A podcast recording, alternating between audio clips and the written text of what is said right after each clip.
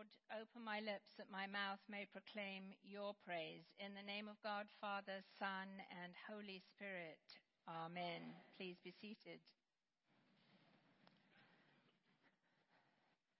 Hallelujah, the Lord is risen.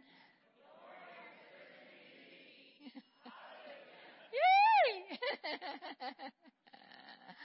Uh, it's wonderful to celebrate this Easter morning with you, this day that the Lord indeed is risen. And the women go to the tomb and peering in, find it empty. And then angels appear to them and say, Why do you look for the living among the dead? See, on this day, love wins. And the dead in Christ are not dead, but alive in him because he lives. We are not to go looking for the living among the dead. They are in Christ. They are alive in Christ. They are not dead forever, but alive in him. This day proclaims that love is stronger than hate. Love is stronger than death. On Good Friday, the one who stilled the storm with a word, the one who cast out demons by a command, the one who healed by a touch, could have annihilated his enemies with a breath.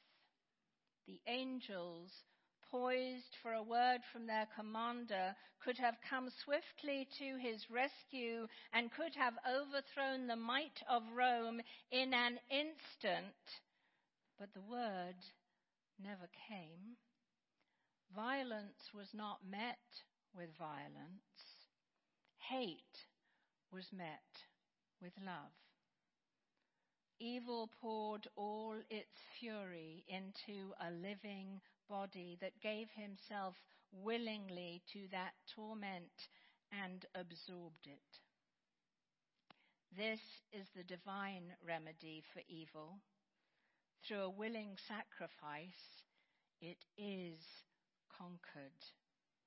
Sin is conquered for us by the self sacrifice of the only one who is without sin. But that victory is only revealed on this day with an empty tomb and a resurrected body. Without this day, Good Friday is a barbaric death of a pretender Messiah like any other. But this day, it shows that the work on the cross is done and that love wins the empty tomb and the resurrected body show forth the divine power.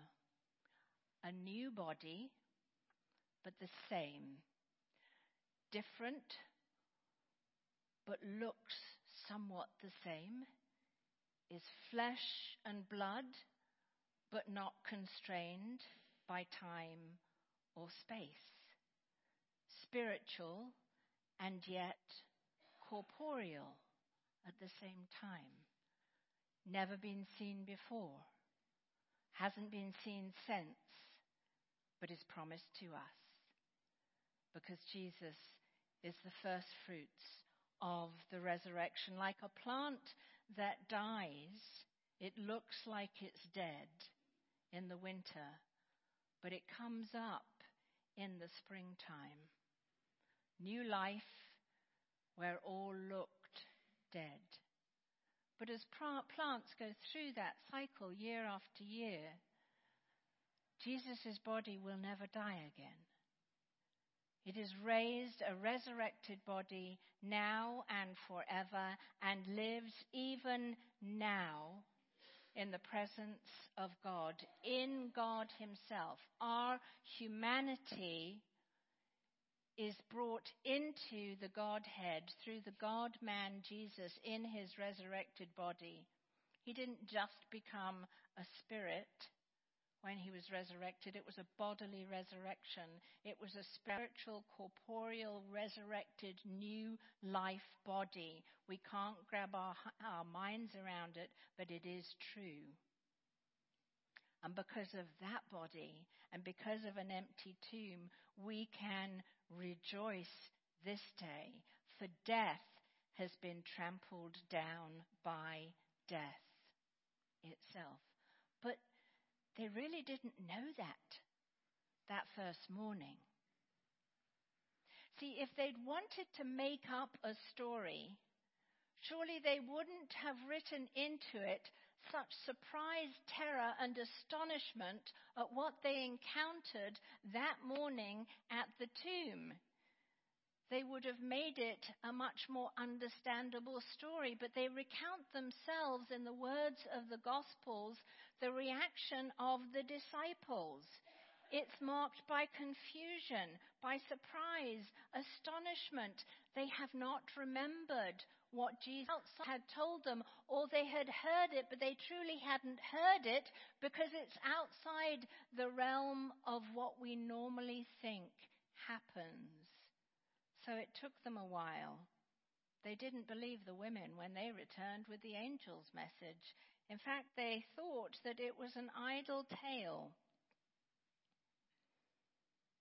It seemed to them an idle tale, and they did not believe them. Neither, if they had wanted to make this story up, if it was not a true story, why make the women the witnesses? In that day and age, women women could not witness. They, it was not a valid witness. Women could not go to a court of law. Women would be the last people that you would make the first witnesses of something that you claimed to be true in that day and age. But the women were the ones who went first. The tomb is empty, and the angels have told us. Why do you look for the living among the dead. He is risen. So even though they'd heard Jesus, they hadn't really heard. It was completely outside of their frame of reference. But this was no dreamed up tale. It's surprising, astonishing, outside of our frame of reference, and yet completely true. And it's the foundation of our faith and the pivot point of all history. We mark time before Christ and Anno Domini in the year of our Lord. All of history is split in two by this day, by this morning. It's a cosmic change. It's an absolutely amazing change from before Christ's death and resurrection and after it. And as we've heard in all of these readings, the great arch of salvation history, God's hand has been in all of it. And in this day, as we remember our baptism, we remember from the Romans reading that if we are through baptism, we are united with Christ in his death. And if we are united with him in his death, we are also united with him in his resurrected life. A life no longer enslaved by sin, a life set free. St. Paul says, Whoever has died is freed from sin. But if we have died with Christ, we believe that we will also live with him.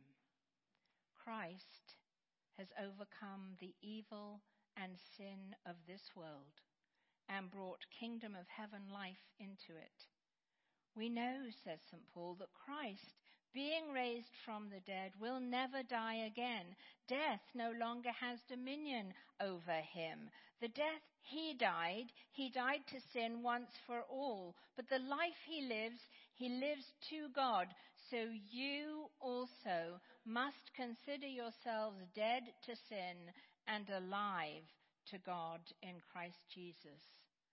the tomb is still empty because he who was dead is alive in a new way, in a new heaven earth body, never to die again. And so we peer into the empty tomb with the women, and hearing the words of the angels, we rejoice because we died with him on the cross and bear within us the resurrected life of Christ.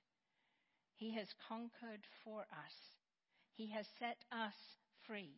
He has won the victory. We are alive in Him and love wins. All we will live with Christ. In the words of the fifth century preacher St. John Chrysostom, he, has he was taken by death, but has annihilated it. O death, where is thy sting? Christ is risen and you are overthrown. Christ is risen and the demons are fallen. Christ is risen and the angels rejoice. Christ is risen and life reigns. Christ is risen and not one dead remains in a tomb. For Christ, being raised from the dead, has become the firstfruits of them that have slept. To him be glory and might unto the ages of ages. Amen. Alleluia, Christ is risen.